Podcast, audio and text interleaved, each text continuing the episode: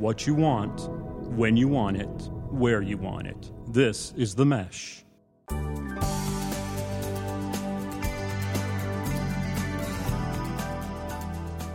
Hello and welcome to Stepping Up Service. This is our show here on TheMesh.TV where we talk about customer service, the world of delivering great customer service to customers, clients, coworkers, employees. A lot of great information we try to share to the business community, whether you're a large business, whether you're a small business, entrepreneur, whatever it may be. Hopefully there's some good information we can share with you. My name's Alan Jackson. I'm with the Jackson Group. We handle a lot of employee and customer and patient satisfaction surveys for a variety of industries, a little more of a specialty in the healthcare market, but we've been delivering satisfaction surveys for over 35 years now. With me, my co-host on this show, Stepping Up Service, is Ed Gagnon with Customer Service Solutions. Ed, how are you doing today? I'm doing great. How are you doing, Alan? Doing just fine. Ed has spent many years and worked with many organizations on how they deliver customer service, really consulting, advising them on strategies for developing a stronger customer service culture in the organization. Just a whole plethora of things. Anything interesting you got going on right now, Ed? Well, actually, we do. We just signed a contract to do some work with the Major League Soccer team, which is neat. And we actually have another Major League Soccer team who contacted us 2 weeks ago about doing something as well. So perfect. That's something we've done a little bit over the last couple of years, but it sounds like the demand is getting greater and greater. I'll refer people back to an earlier episode we did. I don't remember which number it is offhand, but it's one where we talked about customer service even in the pro sports arena, because you never really think of professional sporting events as needing to have good customer service for their patrons. But as Ed can certainly testify, it's extremely important in that business. So yeah, it's very important if they care about retention, and one of the organizations in particular is trying to work with the local community to get a new stadium. So they want to make sure that they're delivering a very responsive, customer-oriented experience for the customers as they're going through that process. Great. Good. And people can learn more about Ed and his company, Customer Service Solutions, on the website at cssamerica.com. And I'm at the Jackson Group, which is thejacksongroup.com. And, of course, you're listening to TheMesh.TV, where we may refer back to some old shows from time to time on Stepping Up Service that you can go back in time and listen to. We keep all of them up on the website. They're all available for free to download, either through the website, through Apple iTunes, Stitcher Radio, Windows Mobile, a lot of different platforms to get your fix of Stepping Up Service on. So now, Ed, again, harking back to an older episode, we did an episode maybe last year on some great examples of customer service from small businesses. Because I know we talk a lot in our show, small businesses have their own sets of challenges, and delivering customer service is just as much a challenge there as anywhere else.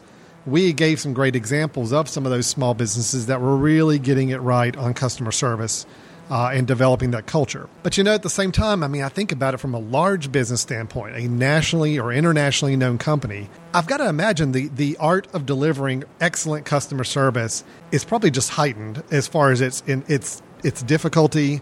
There's a lot more moving pieces involved sometimes. You're geographically spread out over a much wider place. So the idea of delivering customer service, it's extremely high challenge for a large internationally known company, correct? That's definitely right. And I like how you painted that picture, because if you're talking about different methods of delivering service, the geography associated with it, instead of having 3 to 5 to 10 employees trying to deliver the same level of service, which is extremely difficult as it is, imagine if you have hundreds and thousands, and you have multiple facilities as well where you're trying to deliver that same example or same level of customer service. So what we're going to be talking about today are, instead of looking back at the prior podcast, it's great examples of customer service from small business. We're going to talk about lessons from the best in customer service, those that have multiple facilities, are regional or national in nature. Okay, so some real known names, known companies, definitely, and big name companies that still have that huge challenge of delivering great customer service to their clients and customers, no matter how big they are and where they're located. So that sounds great. Looking forward to it. So we're going to jump into some examples, some kind of stories to illustrate these. Yeah, we're definitely going to do that. We're actually going to start out with each one of these companies, and there's 4 companies we'll be talking about. We're going to start out by my testing your business acumen a little bit, Alan. It's another quiz for Alan, so I always do so well in these. Let's see how we do today. You do. One of these days, I'll actually give you a competitor to compete against. But for now, it's Alan versus Alan. So. You know what? I don't actually want a competitor. I'm perfectly fine. I'm perfectly fine being the only competitor on this these challenges. So okay. Well, if you're competing against yourself, actually, there's two different types of questions I'm going to ask you, Alan. So we'll get to gauge how well you do on these. One is about your business acumen and knowledge, and the other is just about your common sense. Ooh, so by the end of our time together, we'll be able to say, is Alan a little bit smarter from a business perspective, or does he have more common sense from a business or life perspective? You know what, Ed? I'm changing my mind. I don't know if I want to do this anymore. Okay. Well, I will, like you said, ask you a few questions that relate to businesses that are well known for their customer service. Are you ready for the first one, Alan? Absolutely. Bring it on. All right. Well, I'm going to tell you part of the mission statement of a company. Okay. And I want you to tell me what industry that this company is in. All right. You're going to tell me part of a mission statement. Yes. And I need to tell you what industry that business is in. Sure. Or if you know the company, that'd be great. But just even getting the industry would be great. Gotcha. Will do. Okay. Okay. So a strong part of the mission statement says that we are here to have a positive impact on the people that we come in contact with. Whoa. That's a pretty broad area. To have a positive impact on the people we come into contact with. Right.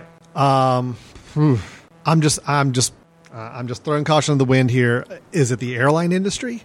Unfortunately not. No, I was going to say, that sounded a little too optimistic for the airline industry. But It's the food industry, the restaurant industry. So any particular company with great customer service come to mind in the restaurant industry. Okay, the restaurant industry. Let's get a little more specific here then. Yeah. In the restaurant industry, positive impact on people we come into contact with.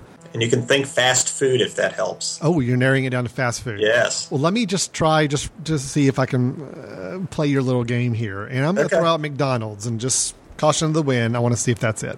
Unfortunately, it's not. Okay, not McDonald's. All right. Yeah. It's Chick-fil-A. Oh. Yes. Why didn't I think of Chick-fil-A? I was just thinking about Chick-fil-A this morning. It was just, I was a little time displaced on when I should have been thinking about them. So. Well, we should have done the podcast 4 hours earlier when you had it in mind. Would have come out right off the top. But yeah, essentially, part of the mantra, or in this case, part of the actual mission statement for Chick-fil-A is to have a positive impact on the people that they come in contact with. So that could, just like you were saying, be any industry, any kind of business. And if we're talking about delivering great customer service or this idea that we need to embrace the customer, it's very important for employees to understand, why is this important? Mm-hmm. I mean, why is this important to the company? What is the goal of the company? I mean, isn't the goal of Chick-fil-A to sell waffle fries and chicken sandwiches? But really delicious chicken sandwiches. But yes, delicious chicken sandwiches. Excellent point. So we got to remember that Chick-fil-A is a fast food restaurant, but if part of their mission is to have a positive impact on the people they come in contact with, it's not surprising that they have great service, because you're trying to, when you talk about the mission or purpose or reason for being here, when you have part of the mission statement that says, you know, we are here to have a positive impact on the people that we come in contact with, that really is something that focuses on the employee. You know, why are you here? It's not to move the food along. It's not to ring up a transaction. It's that customer that's in front of you, the customer that's at the window, the customer that's ordering, whomever the case might be. When you're interacting with them, that is the most important person in the world to you at that moment in time, and you are supposed to have a positive impact on their experience. So it's one of those parts of a mission statement, one of those guiding principles for an organization that when you state it, it helps the employee know that it's not all about the product. Sometimes, and in a lot of cases with great customer service companies like Chick-fil-A, it's about the customer. So the argument can almost be made that the actual products they're selling and the food that they're providing is almost secondary in a way. Yes. To instead more of a positive experience for the people that walk in the door. Right. Okay. So if you're having a company, and I'll get into culture in my next example, but if you want to get everybody in the company, from leadership to frontline staff to the supervisors, to really buy into what the organization's about, you got to clearly articulate it. You got to clearly say it at the organizational level, that this is what the organization believes in. This is how we're going to treat employees. This is how we expect employees to treat their customers. And by actually building it into one of those key foundation statements, it just helps the employees to realize it's not all about the product. It's really all about the people. You could almost make the argument that if Chick-fil-A one day decided, you know what, we're done with chicken. Mm-hmm. We're now going to go to tofu burgers or whatever it may be. Yeah. you know, yes, obviously the product still has a lot of impact on how they do as a business, but I guarantee you if they kept the same service mentality, and let's say tofu became the next big thing for food anyway, mm-hmm. they would just keep on trucking over time. Mm-hmm. They may, you know, obviously have the change up with their products, but the culture, that mission is still carrying through. I guarantee you they would still be very successful no matter what their products were if they kept that same kind of service mentality. Yeah, and that's a great point. It's not about the product. You could change the products over time, but mm-hmm. but they're really trying to build a culture. They're really trying to build a customer experience, and that's part of why they're so successful. It is part of the foundation of the organization as a whole, and everything that they do in the organization, the training. I've sat in on the orientation of the new employees, how they hire folks and look for folks who could be great in their organization. It all starts with what the organization believes, what they feel their purpose is. And then if you realize your purpose is to have a positive impact on others, you look for employees who care about that as well. You train them on how to do that as well. You orient them, and you try to retain the people who are best at having a positive impact on the customers that they encounter. Great. All right. So we got Chick-fil-A as our first example of obviously a nationally known firm that mm-hmm. really has to work hard at customer service, but seems to be getting it right so far. And obviously they're a very successful, profitable business. So that does fall in line with that same idea as well. Yeah, we're going to talk about another very profitable, very successful, very well-known business as well. This is more of a web-based business. I'll give you a little bit of a hint. Okay. But prior to actually getting into the company, I'll just ask you a quick question as a president of a business yourself. Sure. Would you offer prospective employees money not to work for you? I actually know where you're going with this example. I've read this. And honestly, although I would love to say that I could, I don't see how I possibly could. Yes. But, yeah. But I love the idea. So, yeah. And do you know who I'm talking about company-wise? I've got it down to maybe two or three in my head. Okay. It's not Google, is it? No, it's not Google. Okay. It's not Zappos. That's correct. It is Zappos. Okay, Zappos was the one. I knew it was one of those top two or three big names on the web there. Yeah, so Zappos, it's actually an online retailer that they were known initially for selling shoes. Now they do other merchandise as well, but they literally offer employees money to leave the company, to quit their job. But let me kind of describe what that means. Sure. Prospective employees are brought on and go through what you might call a probationary period, working with Zappos. So they're actually employed. They're kind of learning about the organization, doing some work as well. But before they're brought on full time, but like I said, after they've had some of this probationary period go by and they've gotten some exposure to the culture of Zappos, they're actually offered money to leave. Wow. So literally employees are offered money to quit the company. It used to be a couple $100s, and now the figure has moved into the thousands. Thousands of dollars to leave the company. Thousands of dollars to leave Zappos. And why has it gone to thousands? It's because employees keep turning down the offer. So really it's almost all right, I'm going to give a real stretch comparison here. Okay. It's almost like in Willy Wonka and the Chocolate Factory. The original one, not the remake they tried to pull. Sure, yeah, I didn't like the remake much. No. Who was it, the guy that technically Willy Wonka had hired to go and try to tempt the kids and saying, we're going to offer you money. You looked evil. Yeah, but we're going to give you this much money and make you rich if you do this. And in a way, they're tempting them because they kind of want to weed out those that aren't really going to stick to what Willy Wonka wanted from his guest. Yeah. So you're talking the same kind of idea. So it's like, if we are able to give somebody $2,000 to leave and they take us up on it, chances are they were not going to be an employee that was going to be as engaged in the long term as anybody, as the others would have been. Right. They were more motivated by the extra money than they were by being part of this great experience, part of this culture.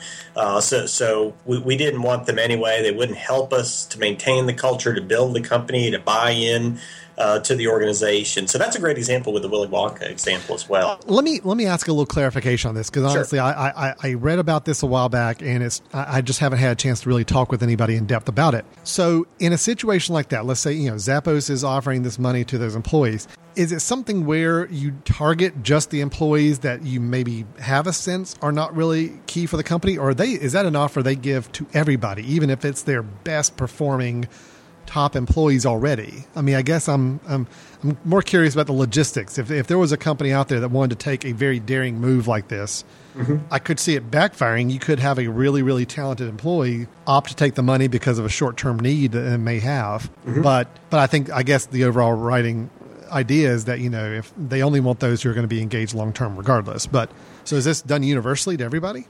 Well, that's a good question. Just kind of narrow it a little bit.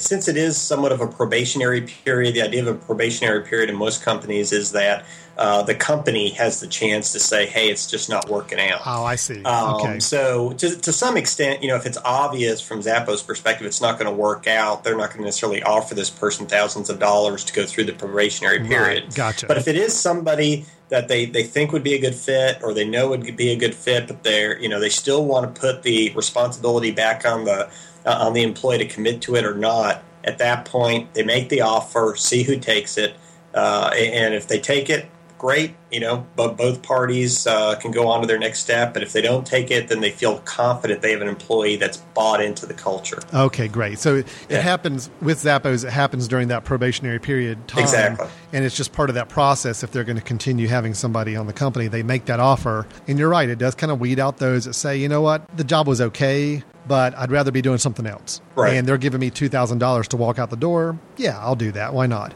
So yeah. it gets rid of those. It gets rid of the dead weight, which mm-hmm. is kind of cool. That's neat. Yeah, yeah. You don't want in a company culture like Zappos to have apathy. Yeah. You know, to have people who are motivated purely by the dollar, and they realize that, and they were thinking, well, how do we make sure we really have the people who have the passion, who really buy into it, and so they literally make that calculation.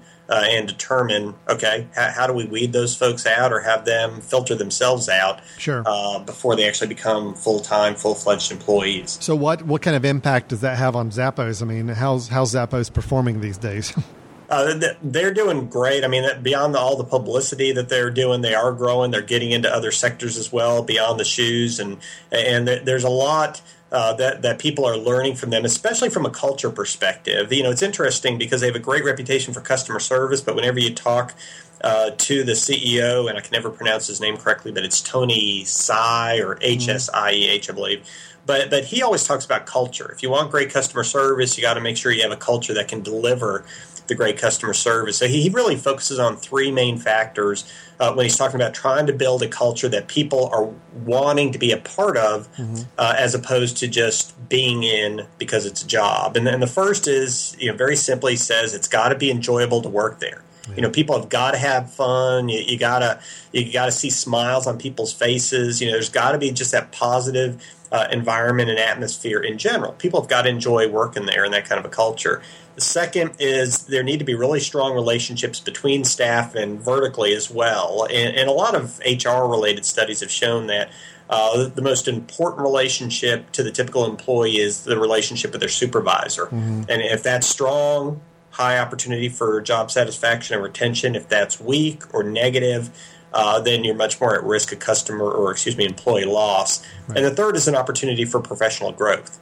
Or just like a company wants to see the vision, wants to have goals, wants to see where they're going, so do the employees. So he's trying to find people who are going to make it an enjoyable place to work, are good at forming relationships with others, whether they're your superior or your direct report or somebody in another area, and people who are looking to grow. Mm-hmm. And if that's the kind of culture they want, then they feel like they have a great chance of delivering great customer service. Very, very cool. And of course, every time I hear of a great example of customer service online with online retailers, Zappos always comes up in those conversations. Mm-hmm. I mean, they've just got that reputation out across the world as being really high customer service. Great. Doing things like, you know, making sure they definitely take back returns very easily on things and no hassle and keeping it as simple as possible for customers to get their products. They're a great model of that. So, yeah. So the key point for Zappos, you know, whether you're struggling with employee motivation or turnover or not, try to create a culture with these three characteristics. It's fun to work at. You have strong relationships across divisions and also vertically as well. And employees feel like there's an opportunity for professional growth. Very nice. Very good. Great. Well, we've gone through two stories. I know we've got two more. And plus, you and I both have our customer service experience that we'd like to do every episode as well. Kind of cap that off. Let's take a really quick break. When we come back, we'll finish up our next two examples of companies, big companies who are just doing it right. Talking about the big ones out there that are playing the right rules by customer service. We're going to come back to that in just a moment. You're listening to Stepping Up Service here on TheMesh.TV. We'll get back to your show in a moment. Just a reminder, you're listening to The Mesh, an online media network of shows and programs ranging from business to arts, sports to entertainment, music to community. All programs are available on the website as well as through iTunes and YouTube. Find out more at themesh.tv and give us feedback on what you like. And now, as promised, back to your show. Welcome back to Stepping Up Service, our customer service discussion show here on TheMesh.TV. I'm Alan Jackson with the Jackson Group, with Ed Gagnon from Customer Service Solutions. Ed, one of the examples we gave a little bit ago from Zappos about them paying people to leave, the intern sitting in the room wanted to know, does that same offer generally apply to interns? And they're wanting to know if they can get paid at the end of their internship if they don't stick around. Well, that's an excellent question, and the answer is no. Okay, no. Caitlin, Nick, sorry, the answer is no. You guys don't. Right, let's go apply to every company and see if they can all. Nick says he's going to. Intern Nick says he's going to go off and apply to every single company he can and try to work as many different jobs just to get that money at the end of each of the terms. Well, that's an excellent and highly productive approach. I don't know if it's the most efficient or smart, right. But hey, yeah. Hardworking. I never argue with hardworking. That's right. That's right. And intern Nick, you go see what you can get done with that. That sounds good. All right. Well, welcome back to Stepping Up Service. Again, we're on TheMesh.tv. If you want to listen to old episodes we've had back from the very beginning when we started this show, we've got, gosh, how many episodes now? Is it close to 20 episodes? Over 20 episodes? Right. I think we started in August, so that would end up making, 17, 18, 19. Yeah, we're probably right at 20 with this episode. Getting close to 20 episodes there that we've put out of Stepping Up Service. They're all free. They're all ones you can go and listen to, download, listen on the website, download to your iPad, iPhone, mobile device, anything. And they're all available either at themesh.tv or if you go to Apple on the iTunes store, search for Stepping Up Service or search for The Mesh, and you'll find us, and you can go and subscribe. We'd love to have subscriptions to the show. What that basically means is when you subscribe to the show, you are ensured that every time we put out a new episode, it's going to be downloaded to your player automatically. You don't have to go hunt for it. You don't have to be notified about it. You just open up iTunes or you open up any other podcast player you use, and if you're subscribed to the podcast, you get the episodes automatically. So we do encourage you to do that if you're a fan of the show. We'd also love to hear from you. If you got some ideas, questions, feedback for us, you can write us at info@themesh.tv. That's info@themesh.tv. Let us know thoughts on the show. Let us know any questions, ideas, or maybe suggestions for future topics. We'd love to hear from you on that. Okay, so Ed, back to our conversation about some of the really big names in the business world that are really great examples of customer service. Talking about those big companies that are internationally known, real challenge to try to keep a customer service culture going, as you mentioned earlier in our conversation. We've already talked about Chick-fil-A and we talked about Zappos. Let's go into some other examples. What do you got for us? All right. Well, here's the next question. Okay. Alan, what industry, what type of company, so kind of name their industry, has this as their motto? Okay. This is one company in an industry, so tell me the industry.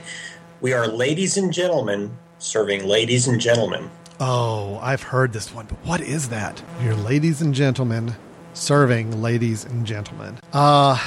Is it a clothing store? No? No. Okay, you're shaking your head no, so I'm taking that as a no. Let me see if I can have a second chance. Hold on. The industry, oh boy. I'm stumped. Is it some sort of travel, like hotel? Is it? Yes. It's a hotel. Okay. All right. Hold on. Yes. Is it? What's the one big chain? The big hotel that's so well known. You can do it, Alan. Intern Nick, come on, help me out here. No, it's not Four Seasons. Is it Marriott? Yeah, I think higher end. What's a higher? I don't ever go to higher end hotels. I'm a Hampton Inn guy. I don't know. What's the higher? Yeah, me too. I like that. What's the higher end one? You ready? Yeah, I'm ready. Go ahead and bring it. Ritz-Carlton. That's the one. Okay. Yeah. So Ritz-Carlton's mission is we are ladies and gentlemen serving ladies and gentlemen. Yeah, that's their motto. And when you think about that, I mean, that actually tells you a lot. It says, first of all, we are ladies and gentlemen, because and when you see a phrase like that, it's basically describing to the employees how they are supposed to present themselves, okay. You know, how they're supposed to view themselves mm-hmm. and how they're supposed to behave. You think about what ladies and gentlemen are. There's a little bit of a refinement, definitely a respectful nature in terms of body language, how you carry yourself, how you speak, how you engage others. But the other interesting thing is it says we're serving ladies and gentlemen. Mm. So it's not just saying we're serving customers. It's trying to put in the minds of the employees how we should view those people that we are serving and how respectful we should be to them and how we should engage them. So in something as simple and as short as that, a 9-word motto, they're actually painting a picture about who we are and how we should view ourselves and who our customers really are and how we should view them. Oh, wow. I really like that. I've always liked that slogan, and I just hate that I couldn't place the company, but I know I had heard that before, and I think it's just really classy. I really like that. And it's interesting when you think about Ritz-Carlton, and we've actually contacted them in the past when we were, especially early on as a company, we were trying to learn about those organizations that have that great reputation for customer service, and they sent us a series of materials. And it's interesting because they have a company credo that talks about why they're there and what they pledge to do and what the experience ought to be like. They have this motto that we've talked about. They have 3 steps of service. Just very simply, I'll read these to you. Number 1 is a warm and sincere greeting. Use the guest's name if and when possible. Number 2, anticipating and complying with guests' needs. So that proactive nature. Yes. And then number 3, fond farewell. Give them a warm goodbye and use their names if and when possible. So very specific, very simple, very clear. They also have 20 what they call Ritz-Carlton basics. And number 1 says the credo will be known and owned and energized by all employees. Mm-hmm. And I'll kind of pause there because if I read that again, one of their 20 Ritz-Carlton basics is that the credo will be known, owned, and energized by all employees. Essentially what they're saying is we expect you to do this. Right, sure. We expect you to know these things. It's not just something that's going to be on the wall. You have to know what these simple steps are. You have to know what the credo is. You have to understand these things. You have to be excited, passionate, and energized by them. And then you have to live these different documents. So the real key point here with Ritz-Carlton is if you want to have great customer service as an organization, you have to document it. You know, you have to be real clear with the staff. What exactly do we mean by great customer service? What exactly do you expect of us as employees in delivering great customer service? We have a lot of organizations that are clients that have developed customer service standards, which are literally stating those bare minimum expectations mm-hmm. that you expect of others. So if you want to be great at customer service, document it, even if it's a matter of branding it. You know, this is the Ritz-Carlton way of delivering customer service. Mm-hmm. If you can do that, you have a much better chance of getting great customer service from your staff. And, you know, there's a few organizations, Ritz-Carlton being one of them, where, like you just said, it is almost like a branded form of their customer service standards. You think about the Disney way. It's kind of a very well-known standard as well. The Ritz-Carlton way is something that people just, when you hear Ritz-Carlton, you think customer service. That's what they're known for now. They have worked that so hard and got that into the brains of every single person that works there and even the people that walk in the door as a guest, that it's now, again, if you had gone opposite way and asked me, what do I think of when I hear Ritz-Carlton, the first thing I would have said was their excellent service. That's what you think of. So that's great. You know, I think sometimes too, a lot of companies take for granted that, just like you said, saying the words customer service to their employees, everybody knows what that means.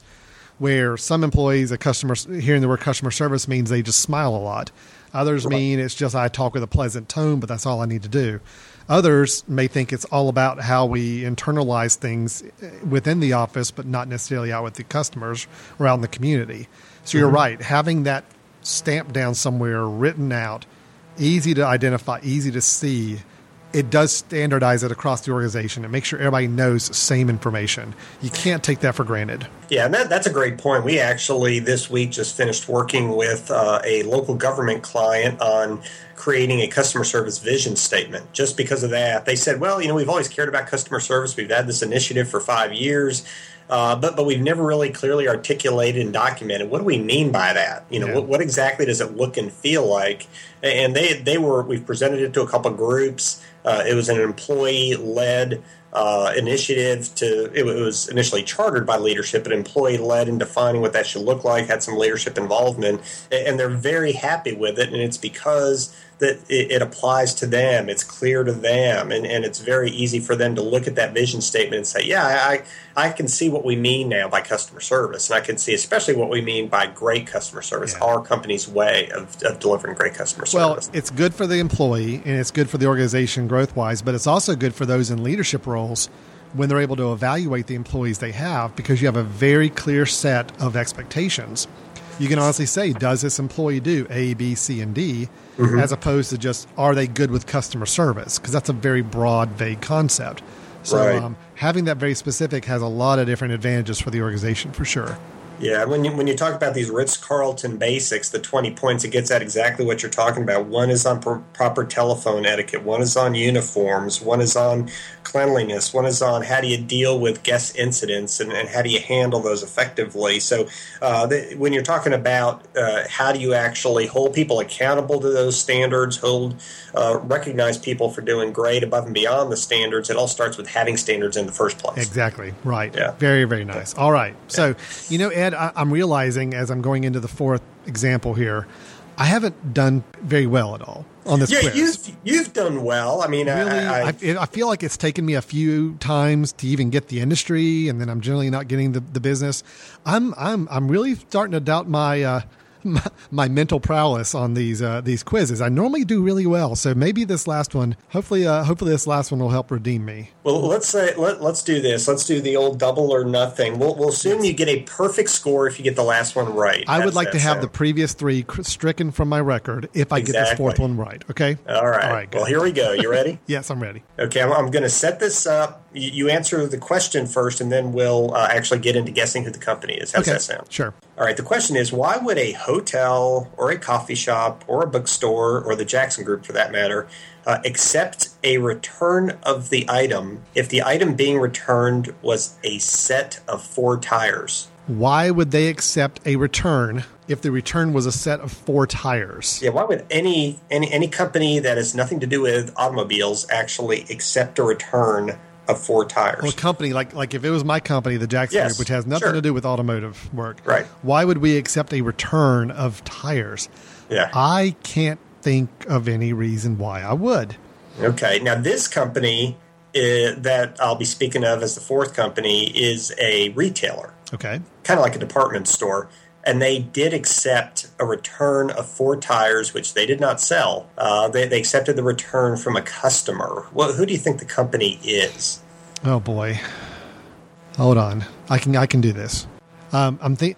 Okay, just how about give me a hint? Is it a high end retailer or it's a high end retailer that has reputation for great customer service, obviously, and they did, I guess, about 8 years ago, open up a store in Charlotte. Is it Nordstrom? You are correct. Hey, I am redeemed. I perfect. You score. Are perfect. Score.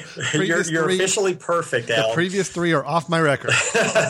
Very nice. All right, good. Yeah. So Nordstrom accepted tires in a return that they didn't sell. Yes. And from what I understand, I was somewhere in the Midwest. It might have been Chicago or something like that. But the full story, if you wonder why this particular customer actually returned the tires, she did buy the tires from a store at the location where Nordstrom's was. But it was like a Sears store, went out of business, and then Nordstrom's went into that location. And then months later, the lady brought the tires back.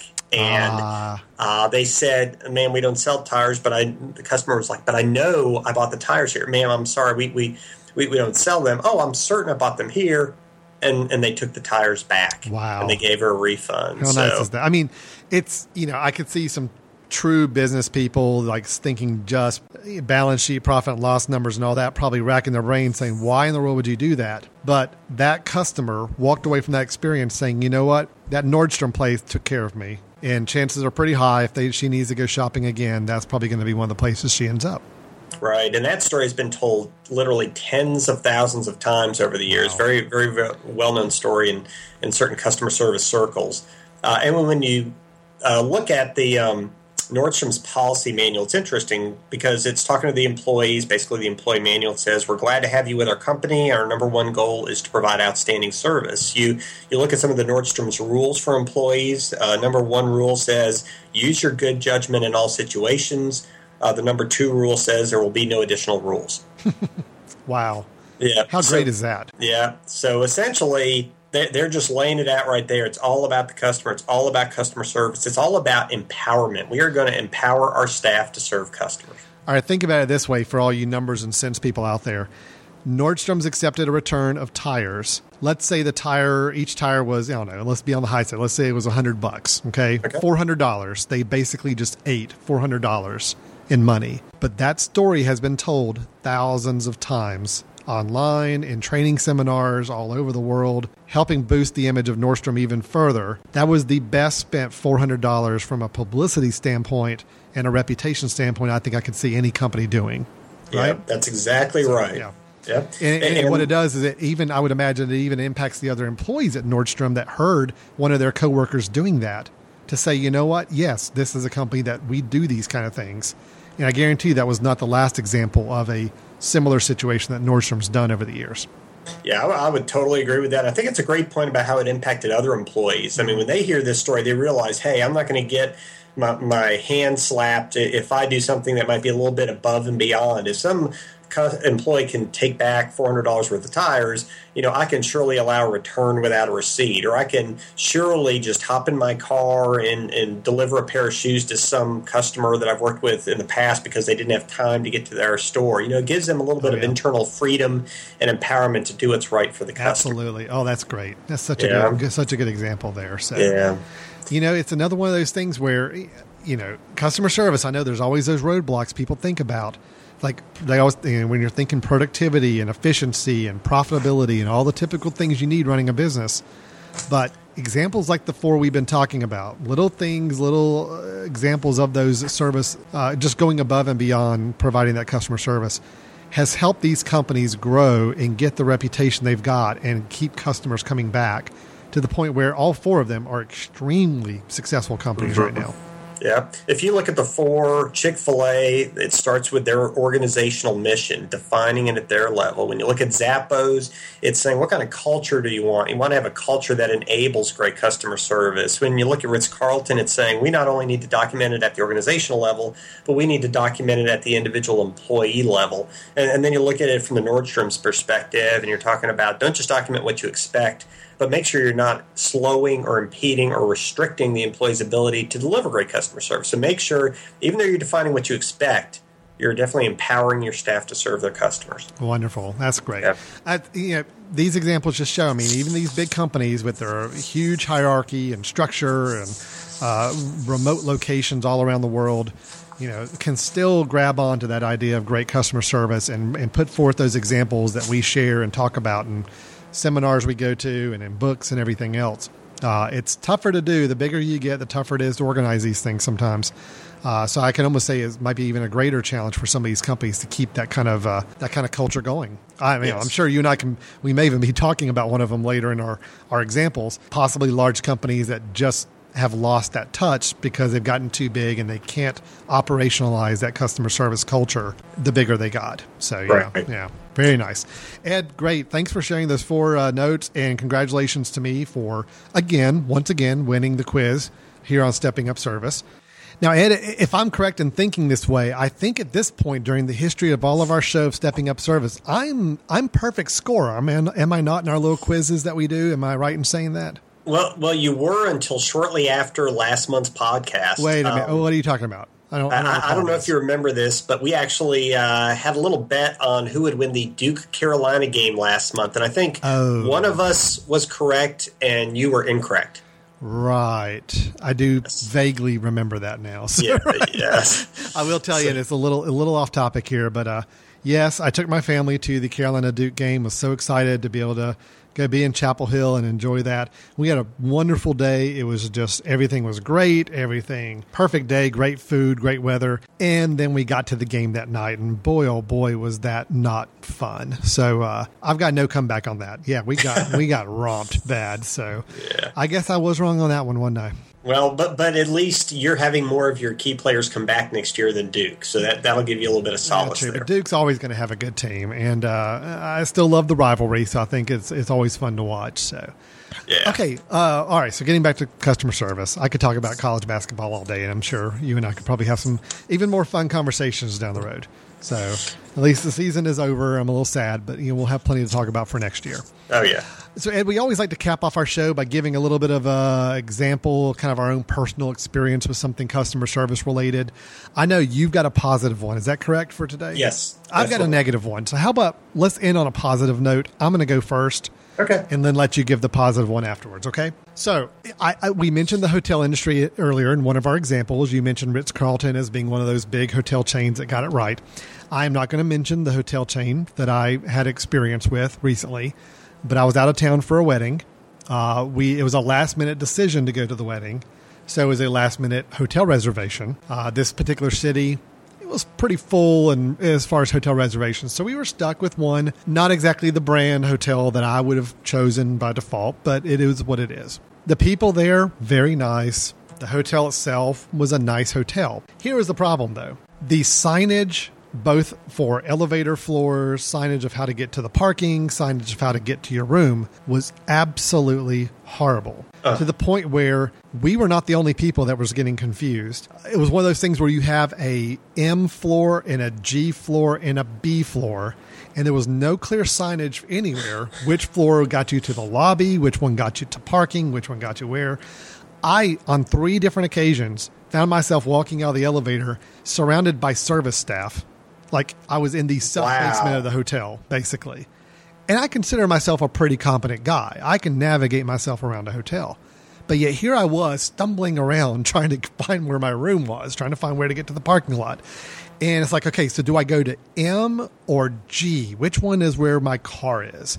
And it's like, and even some of the staff had to kind of sit there and think for a second, like, okay, wait a minute. M is where the lobby is. G is where this is. It's like, okay, you've got to help me out here with signage. I need some sort of clear labeling of how to get places. And there were other couples and people that we would find coming out of elevators not knowing where they were either. It was just a real mess. And it goes to show that even though the staff were great and everything else was fine, we still remember that hotel as the one that had the really messed up directions. Mm-hmm. And that's now the image we have of that hotel going forward. So kind of goes back to some of the things you've always said about is your processes have to be solid. You can't just have people with smiling faces. And that definitely was the case with us. I mean, we got ourselves so confused. And then they had construction going on in one room, and it wasn't really clearly labeled that there was construction going on. So you kept hearing these loud noises, and you didn't know what that was. And it was just communication, signage, and clarification was just not there. So that's my service experience. It was more funny than it was a true bad experience. But unfortunately, that is now the stigma we have attached to that hotel chain going forward. Mm-hmm. So, yeah. And it's interesting because even if it was funny, it wasn't funny to the point they actually want to go back there. Right. No, we would not want to go back to that hotel. Yes. So you're right. Exactly. It's from a business standpoint, no, there's nothing funny about it. That hotel just lost some future business because they didn't spend a few $100s and get some nice signage in the elevators and the hall to let people know where to go. So. Yeah, and it's interesting because we often talk about how an organization, if they really wanted to create an environment, an experience that was great for anybody, they need to ask themselves the question, would a first-time customer have as good an experience as a long-term customer? And that's why we do a lot of mystery shopping, to really enable the company to take a step back and see the experience through the eyes of their customer. And a lot of what we come out with are recommendations about facility and signage and layout and that sort of thing. And that's a perfect example. They might have hired really nice people who are constantly dealing with really confused customers who never want to go back there again. That's so right. If they'd have done something right in the first place with the facility layout, signage used, then maybe their staff wouldn't have to field those kind of concerns and direction questions all the time. Absolutely. Completely agree. Yeah. All right. Yeah. So let's end on a positive note. What's the story you got for us? And this is actually a local government positive story. Okay.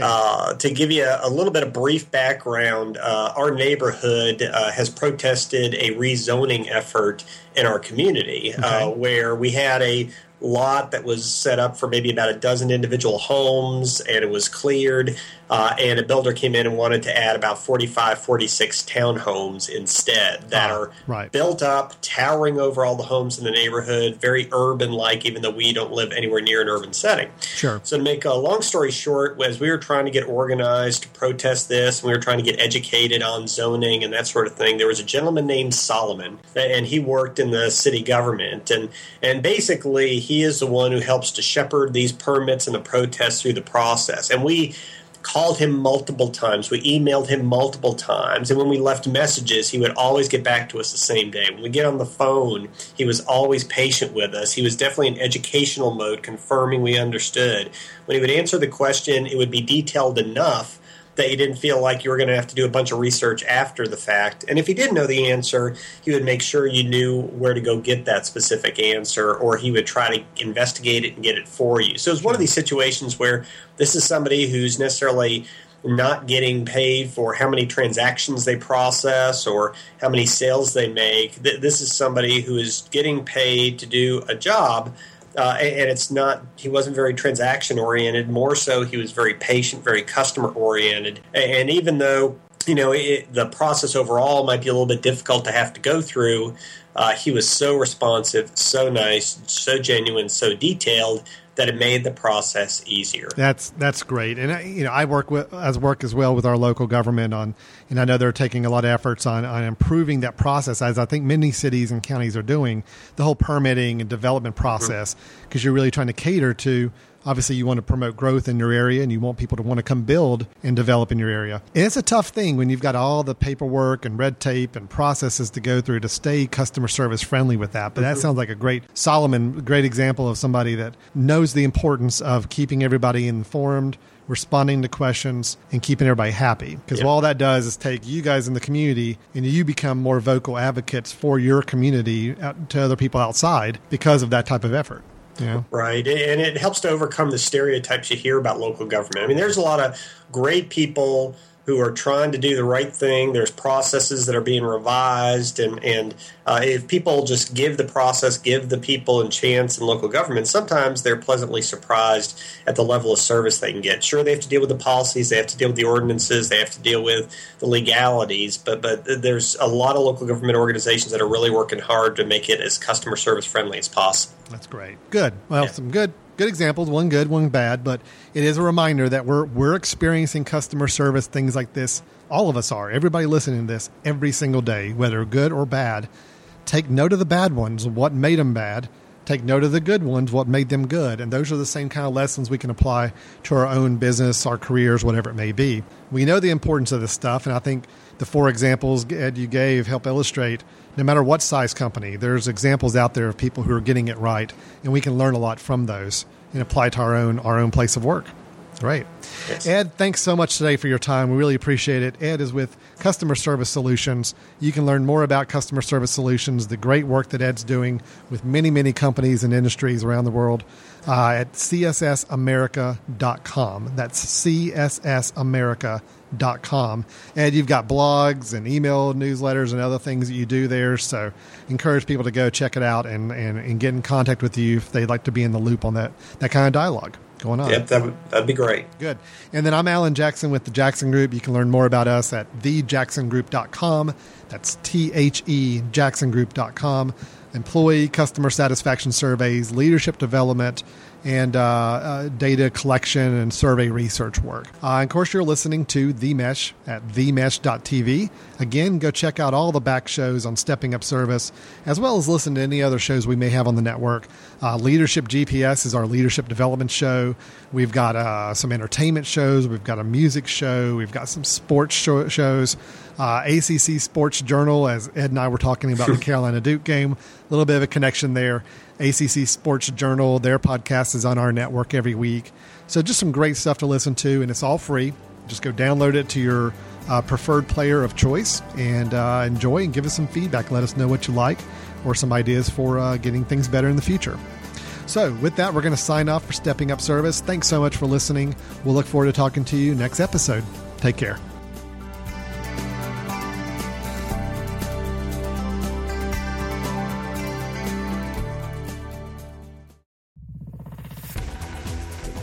You've been listening to The Mesh, an online media network of shows and programs ranging from business to arts, sports to entertainment, music to community.